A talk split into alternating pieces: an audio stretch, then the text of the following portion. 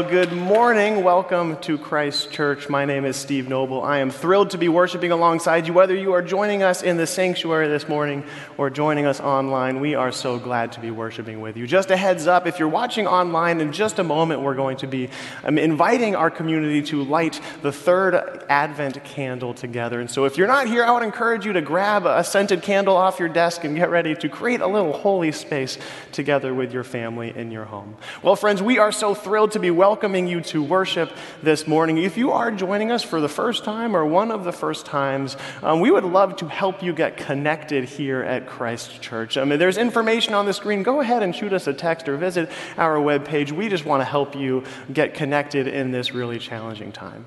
Now, friends, will you join me in this Christmas responsive reading as we together light the third candle of Advent? During this sacred season of Advent, we light candles on the wreath to signify God's promise to be light in the darkness. The evergreen wreath is a circle with no beginning and no end, symbolizing God's unending love and faithfulness. The first candle represents our hope in the Lord Jesus Christ. The second candle represents the peace that only He can bring. The third candle, which we light today, signifies the joy we experience in His love. The Word became flesh and lived among us, and we have seen his glory, the glory of the one and only, who came from the Father, full of grace and truth. Come, let us worship the God of hope, peace, and joy, the God whose love has no end, the one who came in the form of a baby to save us from our sin. Come, let us worship God.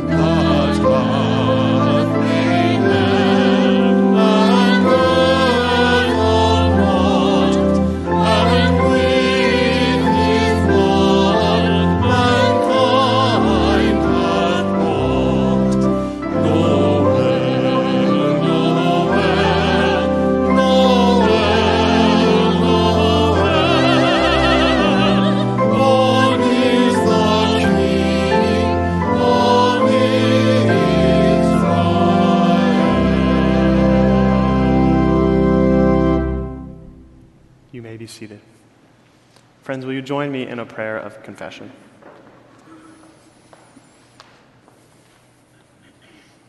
Gracious God, our sins are too heavy to carry. They are too real to hide and too deep to undo. Forgive us, Lord, for what our trip, our lips tremble even to name, what our hearts can no longer bear, and for what has become for us, Lord, a consuming fire of judgment. Lord, forgive us that we, for the ways that we have fallen farther from you, as we've in many ways been overcome by the challenges of 2020. Lord, set us free from our past sin. Set us free, Lord, from old habits, from patterns in our lives that we struggle to break. Lord, set us free from the past that we cannot change and open us to a future in which we can be changed. And grant us grace to grow more and more in your likeness and image. Through Jesus Christ, the light of the world. In the name of our Lord Jesus, Messiah, Emmanuel, we pray. Amen. Well, friends, the good news of Advent is that Jesus Christ has come into the world, that he has led the way through death that we may have life, and he is coming again and he will make all things new. Friends, hear this word of assurance from Psalm 85. It says, The Lord forgives the iniquity of his people, and he covers all their sins. He sets aside the, his wrath and turns from his fierce anger. Friends, your sins are forgiven.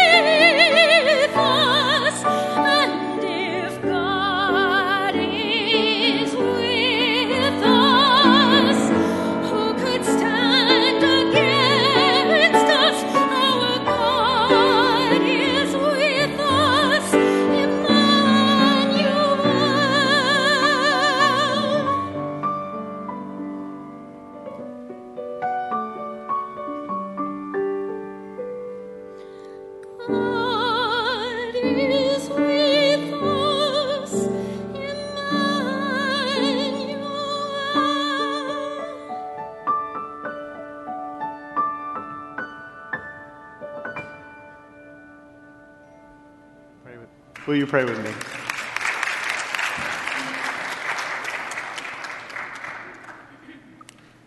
Almighty God,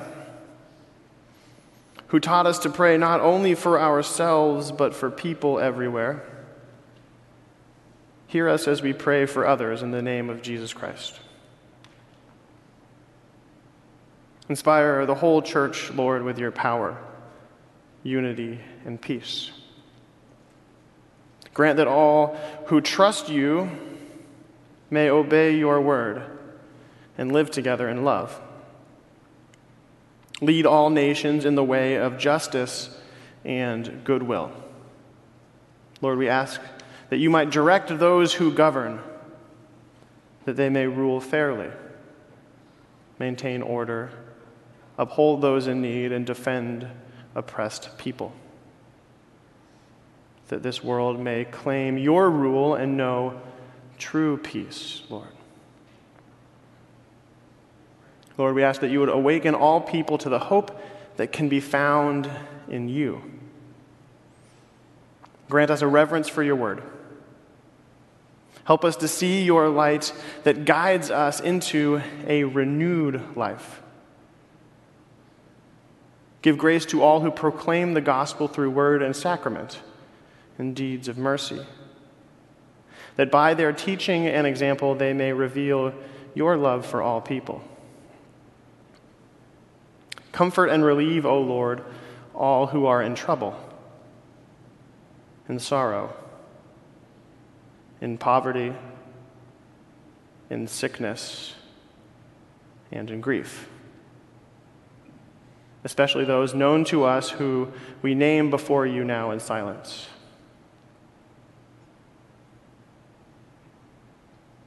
Heal them in body, mind, or countenance, working in them by your grace wonders beyond all they may dream or hope.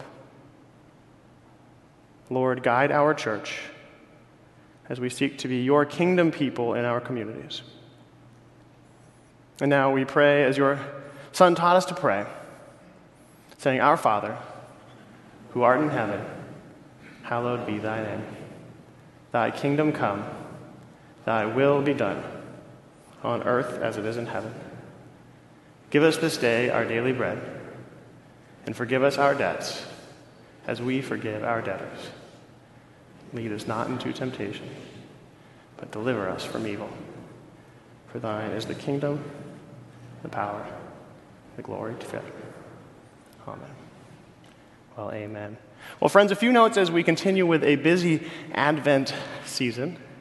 Next week, we'll be continuing our The Light Leads Us series, and Pastor Meyer will be talking about how the light of Jesus leads us from fear to faith. We hope that you will consider joining us again next week and pass a warm um, invitation on to a friend or a family member who you think might be blessed by that message. As you know, Christmas is a busy season here at Christ Church. On a normal year, this room, this building would be stuffed to the rafters with people worshiping, celebrating the coming of our King. Unfortunately, friends, um, this year we are going to have to move all of our um, Christmas Eve services online. It's been a hard decision, a hard move that we've had to make, but one that we make out of an abundance of caution and love for our community. We want to make sure that we are keeping all of you, all of our community safe. We do hope that you will join us on Christmas Eve. We have some incredible Christmas Eve services prepared for our community, and we hope that you will continue to invite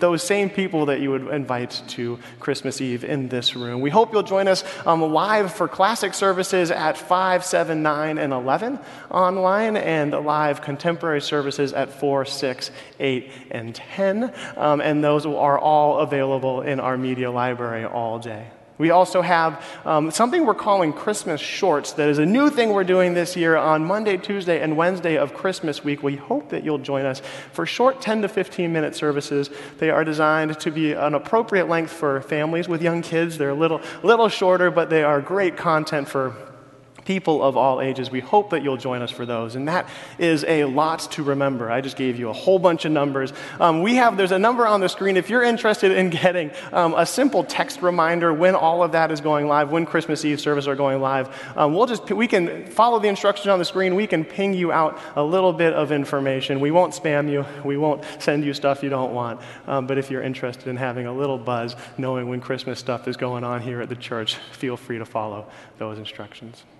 Now, friends, one of the joys for us as a church staff in this season is helping you to see some of the ways that we are seeing God working powerfully in our community over the last year. Um, one such instance that I would like to bring to your attention is what God has been doing through the McNaughton family in Western Springs. The McNaughtons are they're a young family in Western Springs, and they have been moved powerfully by the reality that so many in our community are struggling with food insecurity in this time. And so they gather their friends, their family members, their teachers, their classmates, and they decided to have their own um, little food drive. And, and they have been overwhelmed by the response in their community. God has certainly taken their small idea and magnified it and made it into something truly, truly incredible. And that's just a true thing about God. That is something that our God does. He takes our small ideas, He takes our small offerings, and He takes them and He magnifies them. He is the God who feeds the 5,000 from our small gift. And so, friends, as we transition in worship into a time of generosity where we give to God His tithes and our offerings, be encouraged knowing that God takes our small gifts he takes our small offerings, whatever they may be, and He magnifies them and He multiplies them for the good purposes of His kingdom. If you are interested in giving to the church, supporting the ministries of the church in this season, you can follow the instructions on the screen. You can text, you can go online, you can drop them off here at the building. But, friends, let's give to God knowing that He will magnify what we give to Him. Let's give to God His tithes and our offerings.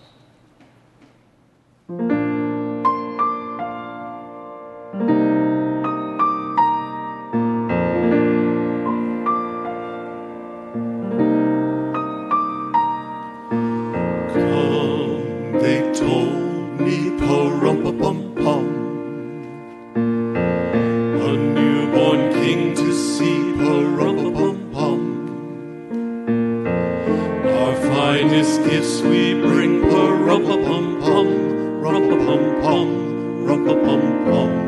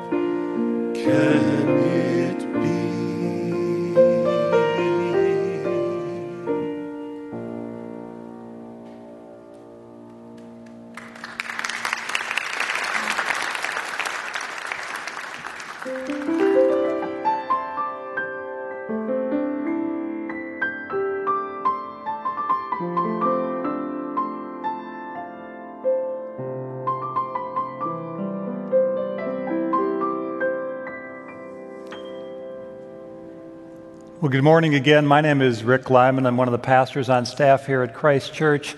It's my privilege to share with you in this marvelous Christmas message again today. I want to welcome those that are joining us on our online broadcast as well as those who are here in our sanctuary. You all look great who are in front of me. I can see those marvelous masks. Thank you for wearing them. One benefit I've learned from those in this colder weather is they keep your face warm when you're outside with them on. So that's kind of a benefit. They also keep everyone safe here in the building. We are in the middle of our Advent series this year entitled The Light Will Lead Us, the light of Jesus' love. And we began with talking about the unstoppable light two weeks ago in our lessons in Carol's services. And then last week, Pastor Dan and Pastor Tara Beth shared how the light leads us from loneliness to love. Today, we're going to consider how that very same light leads us from grief and sadness into joy. We're going to hear from God's word today how it's going to help us. He is going to help us move from sadness, discouragement, and the darkness of what seems to be surrounding us into his brilliant light and into his love and into his healing. So please listen as I read for us our scripture passage from Luke chapter 2. Hear the word of the Lord. And there were shepherds living out in the fields nearby, keeping watch over their flocks at night and an angel of the Lord appeared to them, and the glory of the Lord shone around them, and they were terrified. But the angel said to them, Do not be afraid. I bring you good news of great joy that will be for all the people. This is the word of the Lord. Thanks be to God.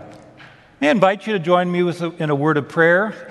God's Holy Spirit will illuminate His Word to us. These are living and active words Scripture gives to us, and the Holy Spirit's the one that helps us understand them.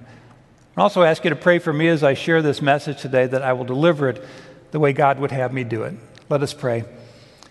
Precious Father, we thank you for the truth that you've given us in your word. We thank you that it's been recorded for us and preserved over the many centuries so that we can read it, ponder it, and put it into practice in our lives. Lord, we pray that your Holy Spirit will illuminate your words to our hearts and our minds so that we can grasp them with our minds and receive them with our heart this very day.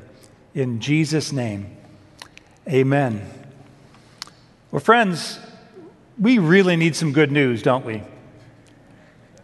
Good news for of great joy for all the people. There's a lot, a lot of people around this globe right now that are waiting for it, longing for some really good news. Now, this message of good news came through an angel, someone that God sent. I suspect that not many of you are getting your news in your daily life from an angel. If you are, I'd love to talk to you and find out how that's going. But many of us are getting our news from another letter, that's, a word that starts with the letter A, maybe from your Android or your Apple device. As you scroll through your news app, as you're looking on your device daily for the weather and different activities and different things, we live in, these digi- in this digital world. And so often we're being bombarded from the moment we awake in the morning. I know I do it. I take my phone off the charge and I scan through a few different things, including a news app that I like, the BBC app, that I get world news and I like to see what's going on. And all the way to the other end of my day, when I'm putting that thing back on the charger before I go to bed, eh, I take a look again, just checking some different things, whether it's an uh, Instagram feed or a Facebook feed I like or a news, just to see what's going on. But what's happening is, we, if we do that, we're caught up in that, we're saturating our minds with a never ending and cascading flow of negative and dark news. It's nonstop. If you turn on your TV, scanning through any news station, it's breaking news. And I haven't seen one of those breaking news things in this last 10 months for sure ever be something good. It's always bad news. It's no wonder that we're feeling so dark and so down in these days. It's an understanding the scripture would have us turn from. But as we're looking at that news, we're seeing how the coronavirus numbers continue to increase. More people are dying, and it weighs on us. We're seeing the schools are closing or try to open, or restaurants and other businesses are being shut down. We're hearing about the economy suffering and struggling, and unemployment is up. This has become known in our time as a, something called doom scrolling. You might not have heard that term before, but it's the act of soaking our brains with a constant stream of this negative news on social media and, and our apps. This is so prevalent that dictionary.com has actually created this word, doom scrolling, as one of the new words recreated because of coronavirus. Isn't that great? A new word has been invented. But doom scrolling, or looking or listening to bad news all the time, cannot possibly really help us. It can only drag us further down into the mounting grief all of us are feeling, the different kinds of grief, the depression that so many suffer from is added to, and the anxiety that wants to rule our lives is just fueled by that constant stream of negative news. Friends, we really need to consider and listen to the good news that the scriptures give us. But remember back when Jesus was born in that stable nearly 2,000 years ago, he was born into a very dark time in Israel's history. We've been bombarded for 10 plus months recently with really bad news. Friends, the nation of Israel, it had been 10 generations, 400 years since they had any good news or anything to celebrate or any prophet coming to them. And now, to break that darkness on that dark night, God sends an angel with glory around it and says, I've got some really good news. I suspect those shepherds were like, Good news? We don't even know what that means. We haven't heard it in our entire lifetimes. But the prophet Isaiah saw this many centuries beforehand. The Holy Spirit revealed this to him in Isaiah chapter 9, where it says, Those who walked in darkness have seen a radiant light shining upon them. They once lived in the shadows of death, but now a glorious light has dawned. Listen again to what the message of that angel was in a slightly different translation. It says, Don't be afraid. For I have come to bring you good news, the most joyous news the world has ever heard, and it is for everyone everywhere. The message of the scripture at Christmas is good news that everybody needs to hear afresh, my friends. We haven't had much to celebrate this year, I suspect, but I'm so happy to see Christmas decorations. I love this time of year. My wife Carol and I love to drive around and find beautiful uh, houses that are decorated. Occasionally, we find them by accident. We'll drive along someplace, we'll see a street lit up, and we'll just, hey, let's go look at that. It's just so nice to see. But you might live in a neighborhood and, uh, where there's kind of a competition among neighbors, where people are trying to put up more things in their yard every year, and it becomes actually a depressing thing because you can't possibly keep up with all of that. I've got a little bit of good news for you if you're in one of those situations with your neighbors and getting frustrated. There was a family in the Midwest sometimes that got a solution. They decided to stop trying to outdo their neighbors. Their solution was to simply have one decoration a big sign with a large lit arrow pointing at their neighbor's house with one word on it ditto. Just a little bit of bonus material there in case you want to cheer up your life. But, friends, Jesus' whole purpose for coming to the earth, why we celebrate this event so uh, regularly and so passionately, is he was trying to bring people up, lift people up from darkness, and give them the light of life. Some, I fear, are so far down right now that they don't know which way is up. We can only take so much. They're being pressured with emotional and mental darkness. Depression is rampant, and suicide rates are at the highest they've been not just in the adult population, but in our younger, younger adults and younger children, and all the way to the older adults. It's become rampant. It's weighing on every one of us. Even the physical darkness that COVID itself brings, and the brain fog that goes with that, and the challenges and long hospital stays and being separated from people that we love. Friends, when we're feeling overwhelmed and out of control, we can become imprisoned by our own thoughts and emotions. And, but, friends, we're also feeling this thing called grief in very ways right now. Not just the grief of, of loss of a loved one, but there's all kinds of different grief that we're all carrying. Grief can be defined in this way as an intense emotional feeling of suffering caused by loss or disaster or misfortune, which causes a deep kind of sadness. The word is actually derived from a Latin verb meaning to burden. So, what we're feeling is a heavy burden. We're carrying a heavy load of feelings that we don't know what to do with sometimes. Now, mourning is defined as to feel or express that sorrow and grief. Mourning is the expression of grief. And that expression comes in many different kinds of feelings. Dr. H. Norman Wright, the noted Christian psychiatrist, captured this ball of feelings with this particular graphic. I hope you can read some of that. There's all kinds of things that, as a, uh, understand this, that we are tied up in knots on the inside. We may be feeling broken hearted, may feel anxiety coming on in ways we've never experienced it before. You may be confused.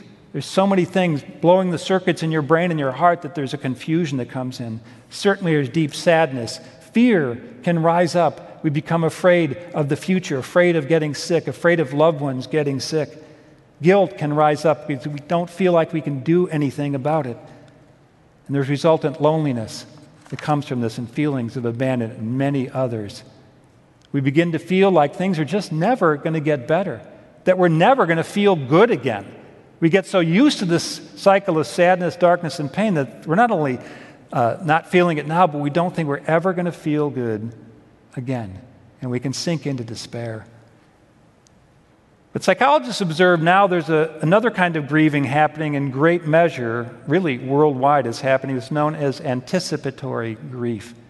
And what this is, is the mind looking into the future and only imagining and envisioning the worst possible outcomes.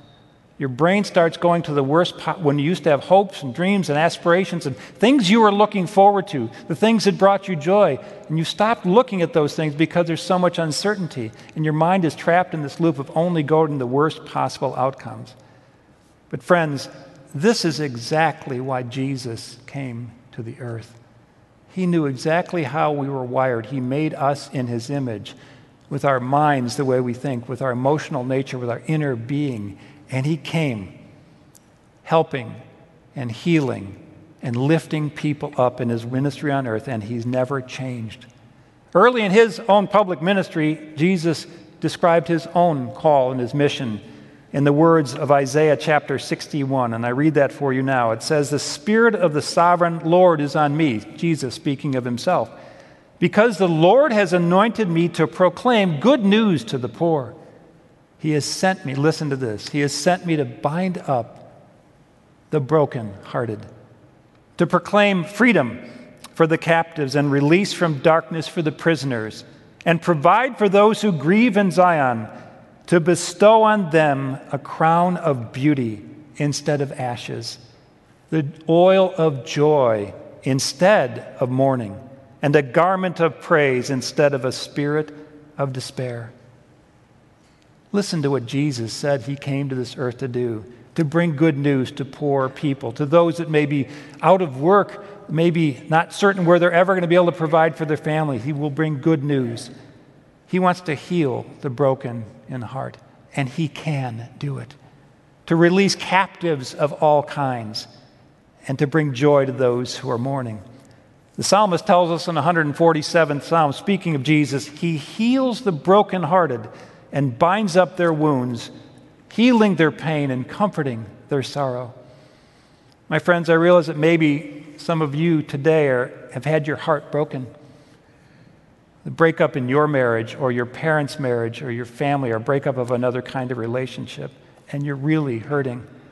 I've got good news. Jesus can and will do something about that and bring healing. Maybe you've lost a loved one or loved ones in this recent year, maybe even to COVID. The reality is, Jesus said He came to comfort and strengthen you, to translate that pain and mourning into joy, and He can and will do it. Maybe you're captive to addiction to alcohol or drugs or gambling or pornography that has ruined your marriage, ruining your family life, and ruining your life, and you can't get free of it.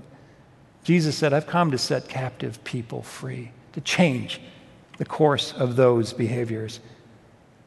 Maybe you're caught up in this anticipatory grief and can only focus on the worst outcomes. And Jesus would say, Look to me. Let me shed light on your future. Look to my word. And maybe you're despairing of life itself. Friends, if you're feeling that way today, I encourage you to do a couple of things. Listen to the words out of the scriptures today. Talk to somebody. If you're really that far down, call one of us as pastors. Call one of us to chat with you or call a counselor, process it, get some help. I believe Jesus wants you to have that. Friends, I want to share a little bit of my own personal story because there was a time in my life when I was sitting in very deep darkness. You see a picture on the screen? I'm the guy with the beads around my neck and the rayon shirt, and you can't tell how long my hair is, but I was, that was me at Christmas 1975. The picture's a little bit blurry. My life was a little bit blurry at that point in time. But the reality is, friends, there was a deep darkness in my life. Though outwardly I was keeping it all together, for sure. It appeared to others that I had it all. I grew up going to church every Sunday, went to 12 years of parochial school. This is my freshman year in college. It prepared me very well for college ahead of me. I had a wonderful and supportive family around me, good friends. I enjoyed sports and had great success at that. But something was missing in my life. To anyone looking at my life from the outside, life was great for me. People envied the trappings of affluence our brilliant and hardworking father had created for us as a family of seven. But by Christmas 1975, my inner turmoil, my emptiness, and my darkness was as deep as the darkest night. I attended, I remember that Christmas, as we, our tradition was, a beautiful Christmas Eve midnight Mass. That was our regular practice. This was a beautiful sanctuary, candlelit all around. There was a warm glow in that sanctuary. But that light was not in my heart. It couldn't reach me that night. To soothe my unrelenting inner pain and depression, I had begun self medicating with much alcohol and drugs, which only gave me a temporary numbing, but only served to exacerbate those very issues for me. I was convinced, though, that my problems were caused by others. I was keenly aware of the flaws of other people and quick to be critical of them, but fully ignorant of my own issues. But then, just two short months later, in February, late February of uh, 1976, without any warning whatsoever, I was thrust into a week long experience where I did not eat or sleep, and it was terrifying. I didn't know what was happening. That light, the light of the world, had come to me personally and very directly. No human being was talking to me, and I was thrust into a dimension that's hard to describe in fully in human terms. But that divine light shone such a huge searchlight over me, I couldn't escape it. My darkness, my darkness, my flaws, my inner self were exposed in that inescapable light, and I saw them. And I was horrified at what I saw. I saw myself as I really was, and I hated it. I hated what I saw. I finally began to realize that it wasn't everyone else that was the problem, it was me. I was the problem I'd been blaming others for all my life. Jesus said in the scriptures in John 3 that people hide from the light because their deeds were evil. That was me. I was hiding. I wasn't sharing this with anybody, certainly not asking Jesus for help. One of those dark, long, lonely nights alone in my dorm room on the fifth floor out at NIU, I was sitting in the dark just wondering what in the world is happening to me. And a thought came to my mind prompted my mind could this be God? And suddenly, at that moment, a bright light shone in my dorm room, much like it broke the night sky when that angel spoke.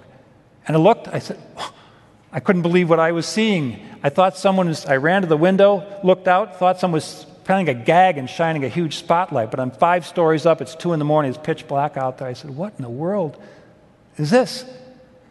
The next night at about 3 a.m. in the morning, I'm sitting there still trying to figure out what's going on in my life. The same thing happened. And I began to realize that someone much bigger and more powerful than me was there with me. And I slowly started to feel a strong desire to change my life. All that stuff I saw about myself I didn't like, I was given this desire to change, to start my life over and do it again and live it right. My fear and my anxiety slowly began to melt as I realized this powerful one was there to help me, not to hurt me. In fact, to save me from the destructive path my life was on.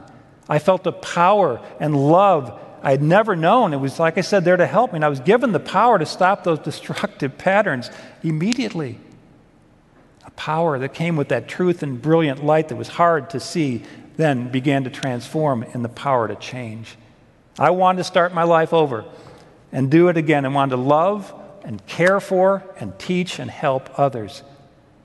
I realize I look back, that was a turning point in my life where I went from that deep sadness and darkness in a journey towards joy when I got my mind and my thoughts ex- off of me, because that's all I had ever thought about was me and what was good for me, and started thinking about helping others. And then I was also suddenly given, without any warning, a strong desire to read the Bible. I had never once willingly opened a Bible and read it in my 18 years of life. And I started reading. Then, about two weeks later, in Tecate, Mexico, of all places, God brought a young Christian woman in my path who had the courage to tell me more about Jesus. I was talking about what had happened to me. I said, I feel like I've been born again. I didn't even know what it meant, spiritually speaking. And she said, Well, you must be born again to enter the kingdom of heaven. Then she asked me a simple question. She said, You know, Rick, have you ever asked Jesus or invited Jesus into your heart? And I thought about it for a second. I'd been in church all my life. I said, No, I've actually never done that. And she said, Would you like to do that right now? I said, Well, yes. She put a hand on my shoulder and led me in a prayer where I simply invited Jesus into my life. And friends, my life, which had been careening recklessly like a truck that had lost its brake on a treacherous mountain road headed for destruction, was suddenly transformed and jettisoned upward, propelled by the mighty power of God's Holy Spirit with a high arching trajectory that leads all the way to heaven. The last 44 plus years, I've been riding that rocket fueled by God's power and grace and Holy Spirit and not my own strength. All because Jesus came to the earth to set captives like me and you free for good. He was certainly born in that stable in Bethlehem 2,000 years ago, but in 1976, Jesus was born in my heart. That powerful one invaded my life with an effusive love and truth. Is He, that same Jesus, is here present in our sanctuary. He's here, there in your living room, or wherever you're watching this broadcast today. He's present. He's powerfully present with the same ability to heal, to give new life, to give new hope, and a completely new future to anyone who will ask. You see, the virgin birth certainly and indeed was a miracle, but the rebirth we experience in Jesus is no less of a miracle. The same Father God made them both happen, and He'll do it for you. Don't run from Him. This is a season where we need to run to Him. Like the shepherds, when they heard that news, they ran to see Jesus. We need to run to Him. Max Lucado so brilliantly captures this journey from grief to, for, and sadness to joy in his book, The Applause of Heaven. I want to share a brief excerpt of that with you. He says, The first step to joy is a plea for help, an acknowledgement of moral destitution, an admission of inward paucity. Those who taste of God's presence have declared spiritual bankruptcy and are aware of their spiritual crisis. That was me. Their cupboards are bare, their pockets are empty, their options are gone. They've long since stopped demanding justice, and they're pleading for mercy. They don't brag, they beg. They ask God to do for them what they can't do without Him. They have seen how holy God is and how sinful they are, and they cry out to Him. Back to my story in 1976, that young woman named Melanie, after that short prayer, shortest evangelism probably ever, anybody ever did, she handed me a little New Testament and a mimeograph copy. Remember mimeographs? That's how old I am. a long time ago. About 13 scripture verses. He said, Read this and memorize these verses. And I did. And I love the fact how that transformed my life. The scriptures, which are the light of God's word, they give us life. They were the path that I walked upon. Those were the stepping stones I moved forward to move out of that grief, to move out of that darkness, and into a completely different kind of life filled with joy, purpose, meaning, and real peace. The psalmist tells us in the 119th psalm about the Word of God, saying, Your Word is like a lamp for my feet and a light for my path. It shows how life should be lived. In closing, friends, Several years back, a woman in Tennessee, you might have heard about this back there a few years ago, named Karen, had a three year old son named Michael and was expecting a, a, baby, and it was a little girl. Every night before he went to bed, big brother to be Michael would sing to the baby in mommy's tummy. He'd always chosen an old country standard, You Are My Sunshine. sang it to his little sister in his mommy's tummy every night. Well, the pregnancy was very smooth, went to full term, but complications, serious complications developed during delivery, and the baby became seriously distressed. When she was born, they rushed her to the neonatal ICU in Knoxville, and day by day, things looked more and more grim. The pediatrician gave them no hope. Karen and her husband had picked out a new nursery furniture. Now they had to contact a funeral home and pick out a burial plot. They had planned a homecoming party. Now they began to plan a funeral for their infant daughter. Finally, after two weeks of, in the ICU, Karen decided to let little Michael go and see his baby sister, knowing this might be the only chance he had to see her alive. And she took him into that NICU. Michael stood on tiptoe, looking that crib for a moment to see the tiny form hooked up to all those wires and tubes. And then he stepped back just an inch. He began to sing, You are my sunshine, my only sunshine. You make me happy when skies are gray. Almost immediately, the baby began to respond for the first time. Her rapid pulse became slower and steadier, and Karen, the mother, said, Keep on singing, Michael. As he continued, You'll never know, dear, how much I loved you. Please don't take my sunshine away. The more little Michael sang, the stronger his, little sister's vital signs became. The nurses gathered around to witness and to weep with Karen as she cried tears of joy. The next day, that little girl was able to get out of the uh, neonatal intensive care unit, and the next day after that, she was able to go home. Women's Day magazine at the time called it the miracle of a brother's song. The medical staff just said this is a plain old miracle. But Karen called it the miracle of God's love. Friends, today we have a song to sing to a dying and hurting and broken world around us that will save them. We have a melody so sweet that it will cure the sickness of all kind in our society. Friends, a song that you and I sing of love and hope can save someone's soul, restore their hope, lift them out of depression and anxiety, sadness and grief. This good news of Jesus, it never changes and it never gets old. Every generation needs to hear it, especially ours right now. Friends, may this life giving, life saving song of Christ's love ring out true and loud through us in this season as never before. But I realize that some of you who may be listening to me here in the sanctuary or watching online are just now hearing this message of Jesus' love in a different way. You understand He's not mad at you. You understand He's not going to punish you. You understand that He's not going to condemn you.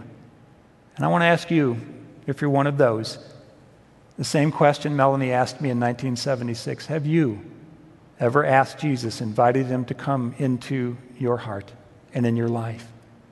If not, I encourage you to do that very thing even now as I lead us all in a closing prayer. Let us pray.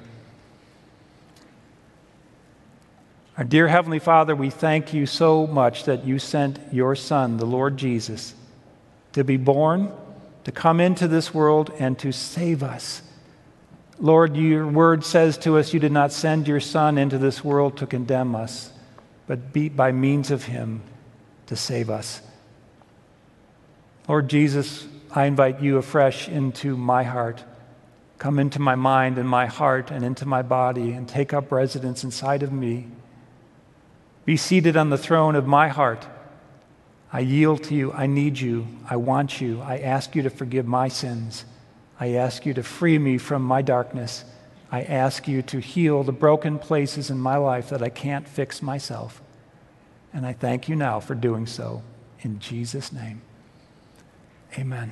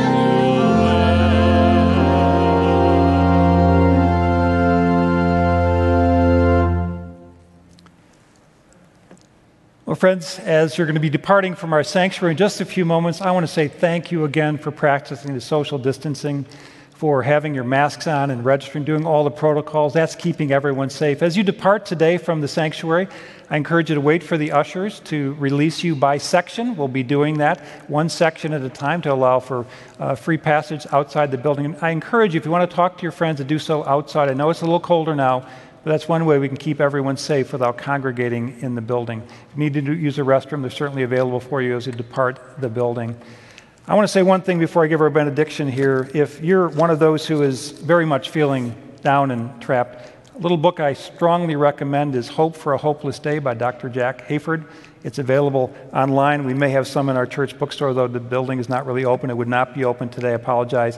It's a marvelous little book that will help you. And also, if you'd like those 13 verses uh, I referenced, uh, feel just let someone know in the chat there and give me your email, get us your email address, or if you're here today, just email us and we'll get those to you. They were powerful and profound and changed my life. Friends, as you go and go on with your day's activity, receive this benediction.